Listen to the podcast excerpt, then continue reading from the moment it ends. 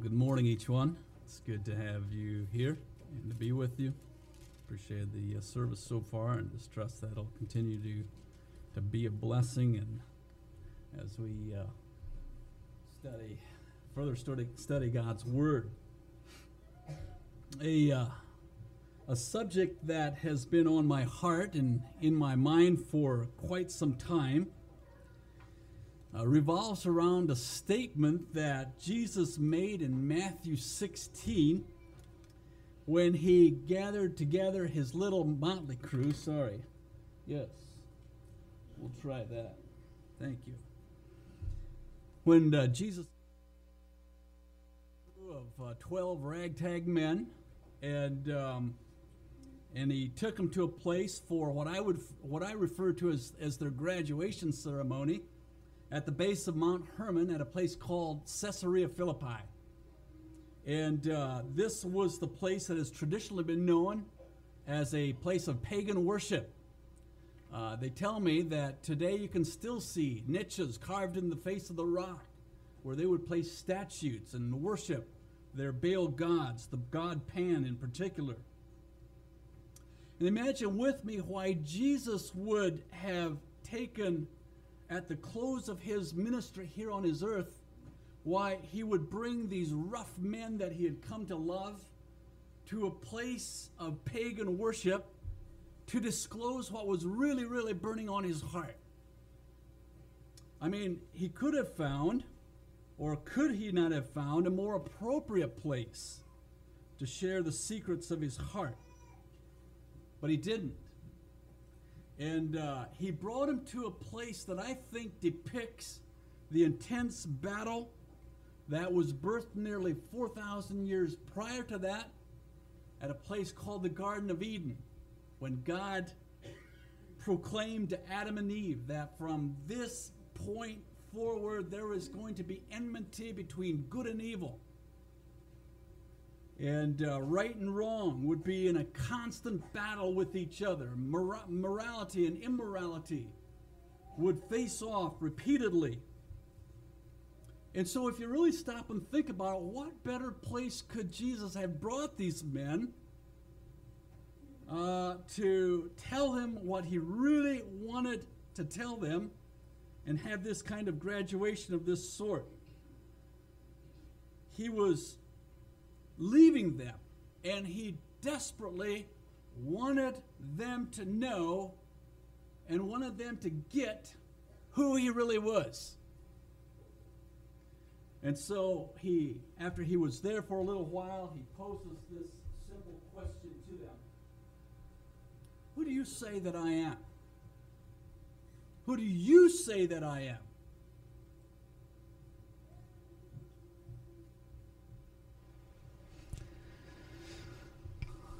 And uh, Peter, yes, we are on. Sorry about that. I thought I saw a green light. And by the way, I've taught you previously that this question still requires an answer from us today. Who do you say, who do I say that he is? And Peter, whether inspired by the knowledge of God or bumbling a confession that he didn't even understand himself, made this awesome declaration that still rings true in the heart of every believer. You are the Christ, the Son of the living God. And Jesus made an immediate response. I believe it resonated with his, with his heart. And he said, Blessed are you, Simon Bar Jonah, for flesh and blood has not revealed this to you, but my Father who is in heaven. And I also say to you that you are Peter, and upon this rock, now think of where they were. They were at the base of Mount Hermon. There's actually a, a cliff, there's a flat face of the rock. And so they're standing there at the, at the, at the place of pagan worship and pagan uh, gods and statues, and possibly even as they were standing there, people bowing down at this rock. Now, was Jesus referring to that rock? No, I think Jesus was referring to the confession, the foundation that, that Peter made. You are the Christ, the Son of the living God. And Jesus said, Upon that confession, upon that rock, upon that foundation, I will build my church. And the gates of Hades shall not prevail against it. And I will give you the keys of the kingdom of heaven, and whatever you bind on earth will be bound in heaven, and whatever you loose on earth will be loosed in heaven. Now, I confess to you this morning that I desire to understand the full implication, the full impact of Jesus' response. And by saying that, by that confession, I'm telling you that I yearn to have a deeper comprehension and experience the fullness, the full dynamic of what is so close to the heart of Jesus Christ, and that is his church. In Jesus' response to his disciples, we catch a glimpse of our existence, why we're here to begin with. We also really see the, we, we catch a glimpse also of, uh, of uh, it just sort of encapsulates the epitome of God. in what really is in his heart. And that intrigues me. And, uh, and, and, and, and from the quest of that intrigue, I've, I've felt led to develop a series of messages that center around the church of Jesus Christ. When Jesus made that powerful statement, I will build my church, in essence, what he was saying was, I will build my assembly of called out ones. The original word is ecclesia. And uh, hence the title New Testament Ecclesiology. That's not a fancy schmancy word that we can't wrap our minds around. It simply means that we're going to be doing a study on the New Testament church. And uh, this series will just in, uh, just be looking at various aspects of the church and what was so close to the heart of God.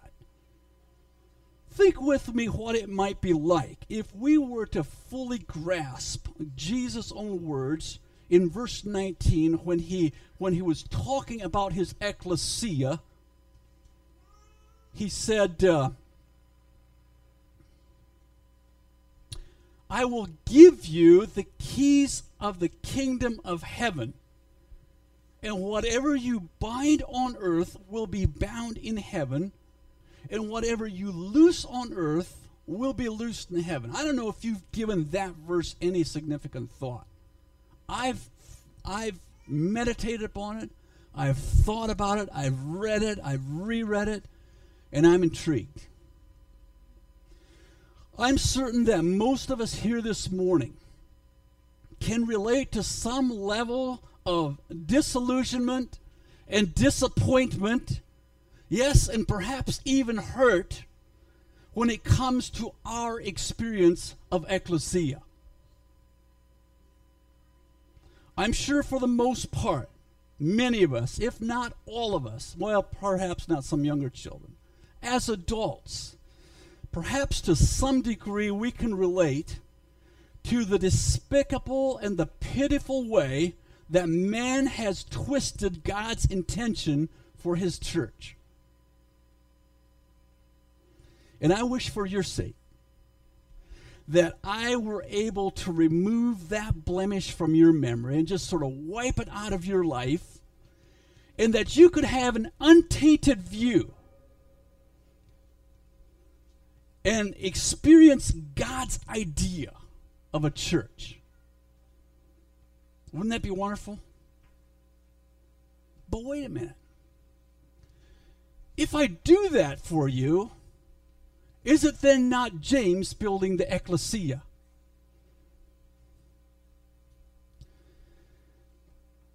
It would be my version of what I idealize as a church, when in essence Jesus said, I will build my church.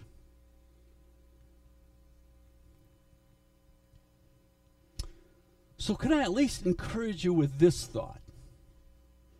If God is doing what He said He would do, I will build my church, then could it be possible that your past, my past experience, church experience, up until this point, has come about and has been uniquely given to you? By Jesus as a way of building his church. Think about that. In other words, Jesus knew just the right experience you needed. He knew just the right experience I needed to make me into the bride he desires, which in essence then is building his ecclesia. You see, as long as we resent and as long as we have contempt for our past church experience, we will not reach our full spousal potential as his bride. I, I just don't believe we will. That is not to excuse those who have executed uh, ecclesiastical principles uh, that were contrary to God's principles. That's not to excuse that. Unfortunately, some of our greatest hurts have come from within the body of believers. And that's a tragedy. But you know what's even a greater tragedy? Is to get locked into the bitterness and the resentment of what we've experienced. That's by far a greater a tragedy that we can that we can uh, find ourselves. because my personal experience is what God deemed best for me. Contempt for my past experience will cause me to live in reaction for most of my life and then see everything, including church life, out of those lenses. Hence, we will seldom, if ever, experience the fruition of verse 19,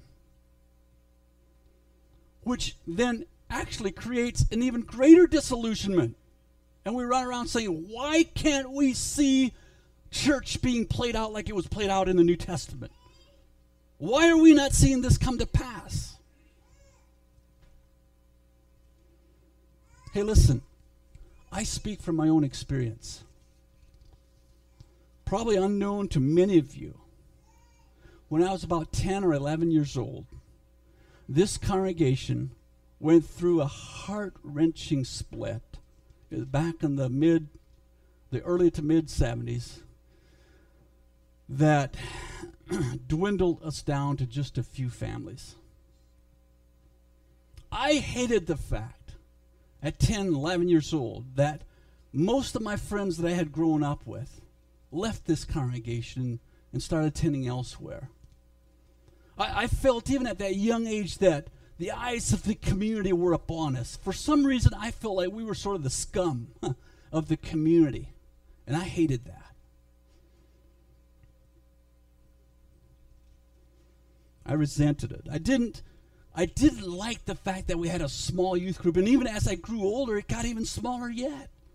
It didn't help the fact that when I was about 15, 16, 17, I don't know how old, somewhere in my upper teens, mid teens, a man told me one day, he said, James, the problem with your church is that you just take in any old dog as a member. That hurt. And in the midst of some of my deepest frustrations, I used to ask Dad, Dad, why did you ever hang around? Why didn't you just pack up and leave somewhere or go somewhere else or do something different?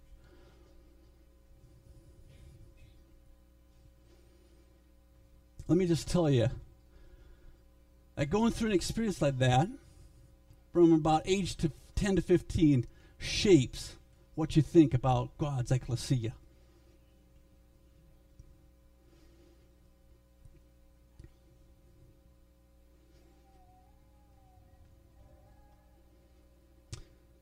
As I look back now, I marvel at the incredible mercy of God and His powerful grace that kept me from growing bitter and disillusioned and just walking away from it all. I don't know what kept me other than God's grace. Because He used that experience in my life to give me an even greater love for His church, His bride. Today, I can honestly stand up here in front of you and tell you that I've thanked God many times for letting me go through that situation, experiencing that. I can honestly say that I am indebted to God for allowing me to experience that. Oh, would I want to go through it again? No, no, no. In fact, every time that my character has been shaped in a very dynamic way, I normally wouldn't want to go through that experience again.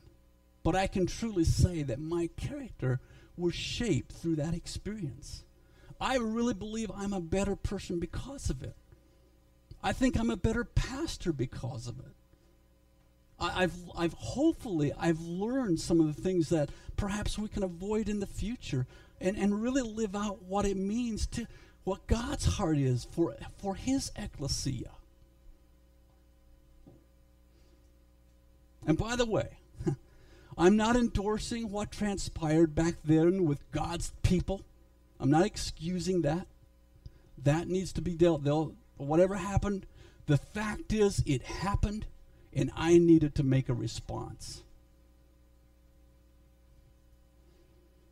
So hopefully, as we launch into this series of New Testament ecclesia, you will find the courage to apply what we learn to your own life and your own experience.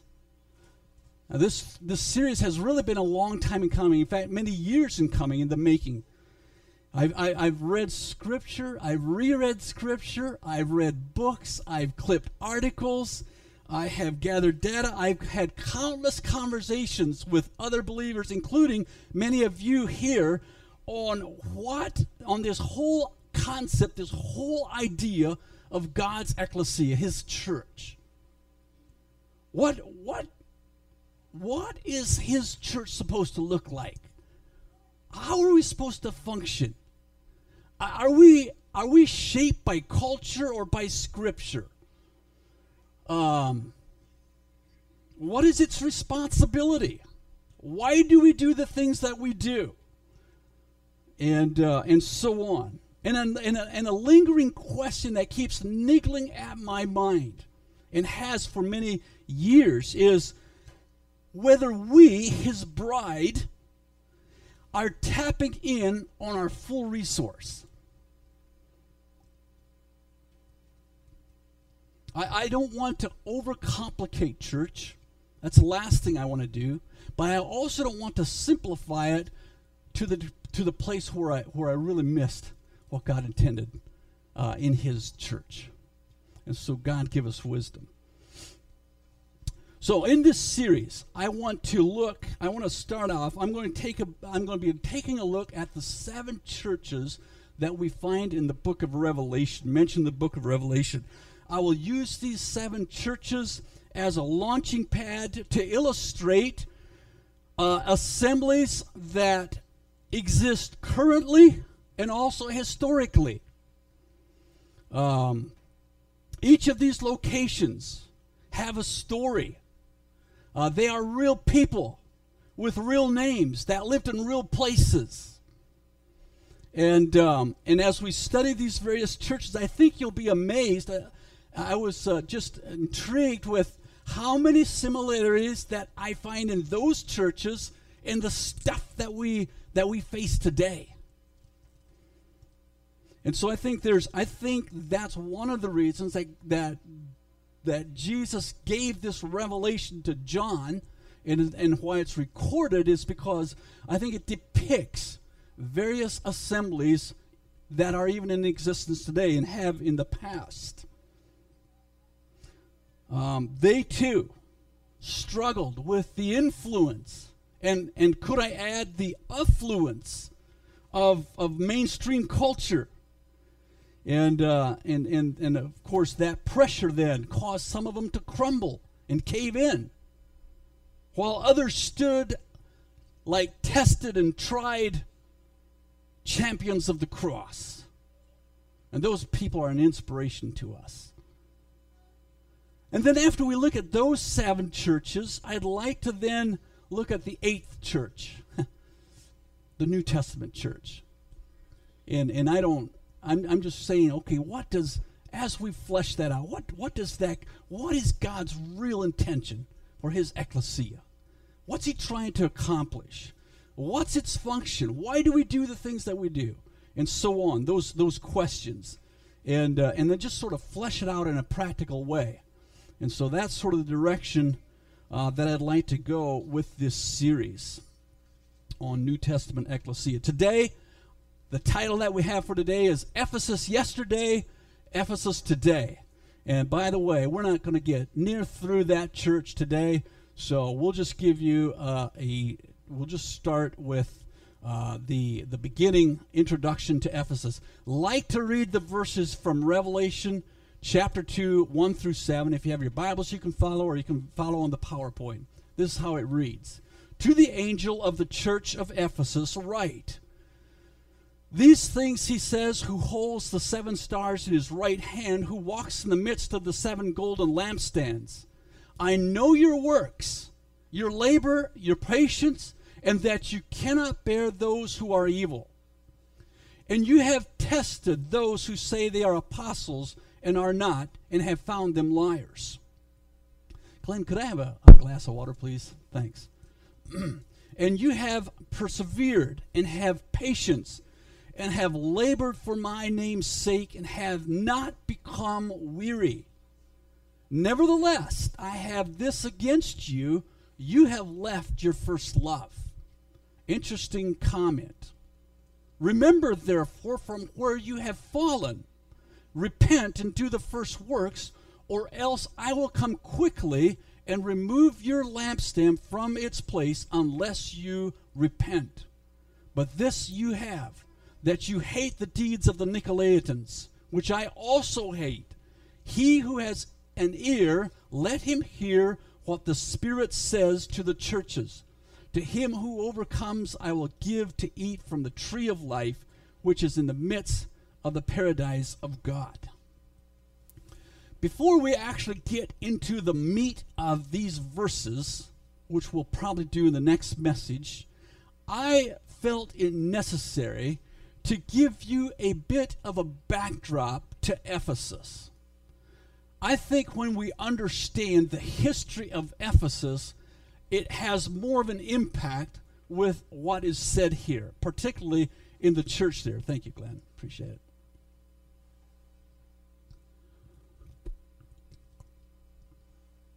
Ephesus, along with the other six churches, was located up there in modern day Turkey. It's over in the area where if you would take a I was going to check about this. This does not. Does it have the the top one? If you would take the uh, the seven churches, Ephesus, uh, Smyrna, per, per, uh, per, Pergamon, uh, Thyatira, Sardis, Philadelphia, and Laodicea. If you would take a center from them, it would be about a 50 mile radius. So the furthest that any of these were apart was about 100 miles from each other. In the Roman Empire was at rule at this time, and they would call Ephesus the crown jewel of Asia Minor. It was a flourishing town. It was a very affluent town, and we'll see why. Um, one of the one of the it was one of the foremost cities in the in the empire of Rome at that time, and um, we we see that it was located on the western edge of the Aegean Sea, about three miles from the coast. And uh, today, much of the of the ruins, there's still a lot of ruins from this original city. The the city that sort of took its place is now further inland, but a lot of the ruins are now covered in in the silt from the sea and is under uh, under uh, a lot of uh, uh, silt and dirt. uh, but is being unearthed and excavated, and they're finding more and more of the ruins from the past there. Under the Roman rule, this city thrived, reaching its highest pinnacle of, of, of prosperity during their reign. Paul, on his second missionary journey, if you recall, he started out at Jerusalem, he went up through Antioch, and, and as he was up there in, in Derbe and Lystra and those areas, he had that vision, and he was called over to Macedonia, and he went over there, and on his way back, he stops at Ephesus. And he stayed there for about three years, close to three years, as close as we can tell. And those were the years about 49 to 52 AD. So now we're not a long way out from, from Christ being on the earth. It's not a long time. And, um, and we find that account, that trip there, we find the account when he was at Ephesus in Acts chapter 19. We're going to look at that a little bit today. He also visited on his third missionary journey. And again, it was sort of at the tail end of his, of his uh, return, going back to Jerusalem. And then he was going to go back up to Antioch. Uh, we see him stopping by Ephesus again. Now, by this time, Christianity had gained a foothold in this region. Uh, men like uh, uh, Timothy and, and, and Apollos and Aquila and Priscilla, and uh, of course, Paul, and then later on, John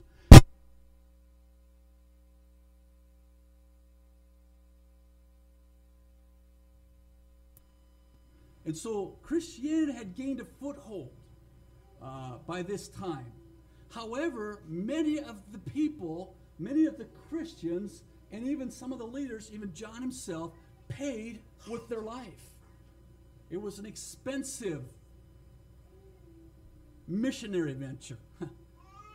they paid with the ultimate, their own lives. I think I have a bad battery. Uh, no? Sorry about that. what am I doing?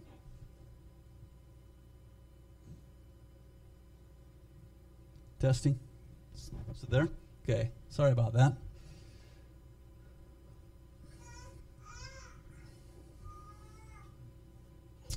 However, with that sort of behind us, what made Ephesus such a flourishing city?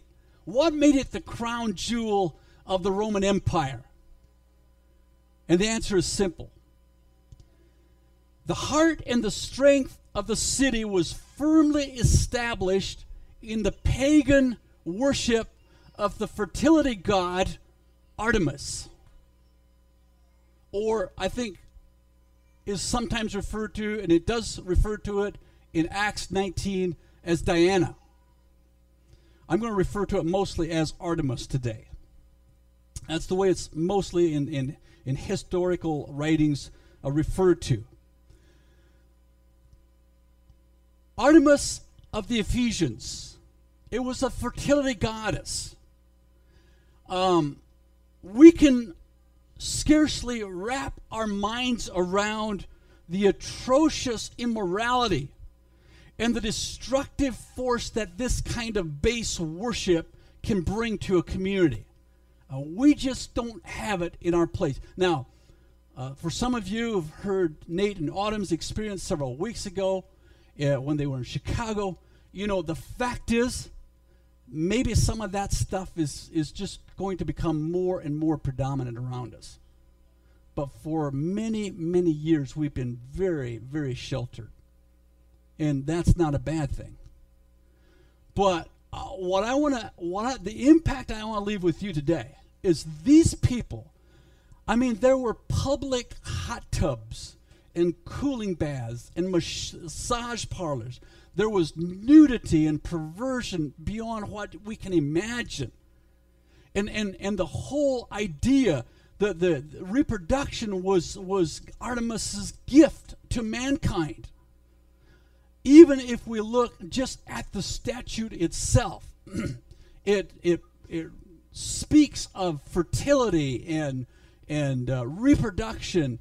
If you look from the waist down to the uh, bottom of the skirt, there's layers of animal heads, and it's it that's a way of talking about the reproduction of animals. You see around the necklace, a necklace of of acorns.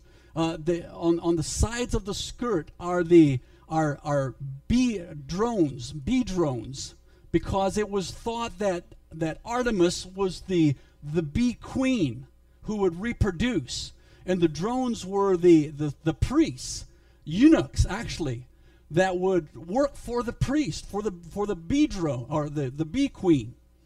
and so there was uh, there was just there the the the worship of that day was so blatantly anti-God.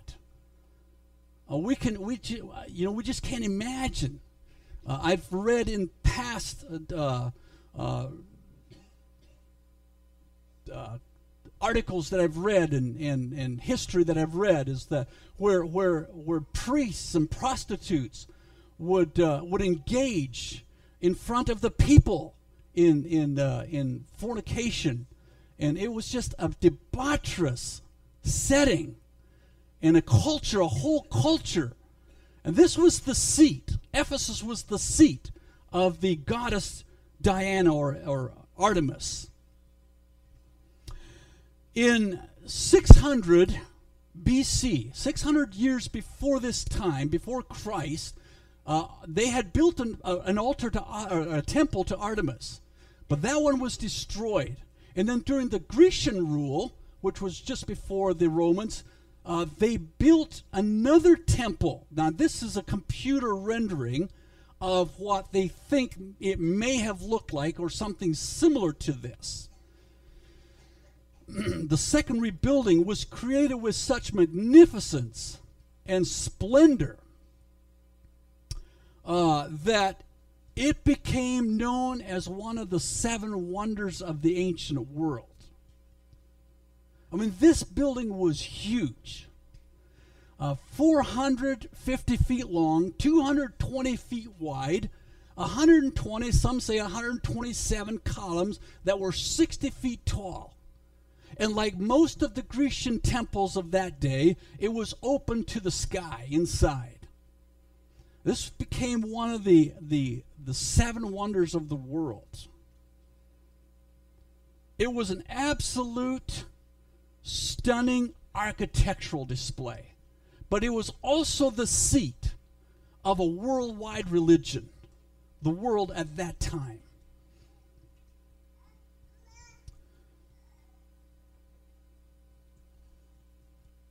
This man says, I have seen the walls of unbreachable, un, unbreachable Babylon, along which chariots may race, and the statutes of Zeus by the river of Alpheus, the hanging gardens and the colossus of the sun, the great man made mountains of the lofty pyramids, and the gigantic tomb of Mausolus. But when I saw the sacred house of Artemis reaching the clouds, the others paled. This is what was at Ephesus. The town became the protector and the defender of Artemis's worship. The eunuchs, the priests, who were called curates, the curates and her temple became responsible for the purity of that worship worldwide. The momentum of the strength that it gained was, uh, was gaining power. And, and with that power came unbelievable wealth. And what happened was they began to encourage the people to deposit their money into this temple because Artemis, after all, would protect their money. And so they would come from far and wide to deposit their money. And then they discovered that they could actually use those funds and, and charge a fairly significant interest and, and loan it out to people. And so now they had it coming and going. And so people would come from all around to give money and to borrow money. And it made their town extremely wealthy. Extremely wealthy. No wonder it was the crown rule of, uh, of, of that day. thousands of people came from all around to borrow and deposit money, but also to acknowledge the fertility blessing of Artemis. That was the culture of their day. And then here comes Paul waltzing along and uh, educated, knowledgeable in the Torah or the scripture of that day, and intensely passionate for Jesus Christ. And he walks right into the center of Artemis worship. You know, some people just have a knack of finding trouble. And Paul met his match. He immediately goes to the synagogue, which really makes a lot of logical sense because those were the people he was comfortable with. He may have even known some of them from other places. And he was well versed in the Torah. And from the scriptures, he began to, to tell them, he began to show them from the writings how they were supposed to live. And for three months, it says that he taught them. And they listened. And he taught them what was morally wrong and what was morally right, and what, uh, what they should be doing and what they shouldn't be doing. And, and I'm sure in that whole teaching, he taught them about the Messiah, Jesus Christ, or Yeshua. However, there were those who hardened their hearts and, and would not listen to Paul, so he moved on. And he just went to the next place, down the street, to a hall, a lecture hall of Tyrannus. And for the next two years, he would teach at this school of learning. Daily, it says. He would teach at this school of learning. And he spoke freely and he spoke passionately about the truth. And they listened. In fact, it says, All who dwelt in Asia heard the word of the Lord Jesus. He was completely unapologetic about the word that he taught and that it was truth. He was comfortable putting out that word into this public arena. However, truth always has implications. And after two and a half years, he ran into a big problem, a huge problem. Because the, the, the, the folks of the town began to realize hey, listen, if Paul's teaching, if his truth is really the truth, then it is undermining our truth or what we perceive to be true. And that creates a problem. If God if this God that he's teaching and Yeshua is his Messiah, then who is Artemis? I'm sure they were asking that question. And one of the things I appreciate about Paul is that we don't find him bashing other, other religions. You know what he did? He just spoke the truth. That was enough. And I can just sort of imagine Paul scratching his head when they asked him, Who's Artemis? And he says, Well, he's just a figment of your imagination. He really isn't, or she isn't. And then there was a certain uh, Demetrius who was a silversmith and realized what Paul was saying threatened their whole belief system in Artemis, which in, in, in essence then threatened their whole economy. In other words, the implication of Paul's truth undermined their whole lifestyle. And so he gathers a bunch of his craftsmen together. Demetrius does. And this is what he told them Men, you know that we have our prosperity by this trade. Moreover, you see and hear not only at Ephesus, but throughout almost all Asia, this Paul has persuaded and turned away many people, seeing that they are not gods, which are made with hands. So, not only is this trade of ours in danger of falling into disrepute, but also the temple of the great goddess Diana may be despised and her magnificence destroyed, whom all Asia and the world worships. And with that speech, those guys that had gathered around him began to chat. Great is the great is Diana of Ephesus, of Ephesians. Great is the Artemis of the Ephesians, which then in turn triggered a mob spirit. The Bible says that in a state of great confusion, the crowd begins to rush down to their amphitheater, which, by the way, is a wonder in itself. This was a place that would, that would hold up to 24 to 25,000 people. And they would have all kinds of events going on there. And they rushed down to that amphitheater down there. And for two hours straight, they were chanting, Great is Diana of the Ephesians, great is Artemis. We love Artemis. Artemis loves us. He gives us reproduction. And it says that some were saying some one thing, others were saying another thing, and there was just bedlam in that whole uh, community, uh, in, in that theater. In fact, it, the Bible says that some people didn't even know why they were there what was going on. They were confused at why, why they were even there. But they were yelling and carrying on, and this mob spirit just went wild.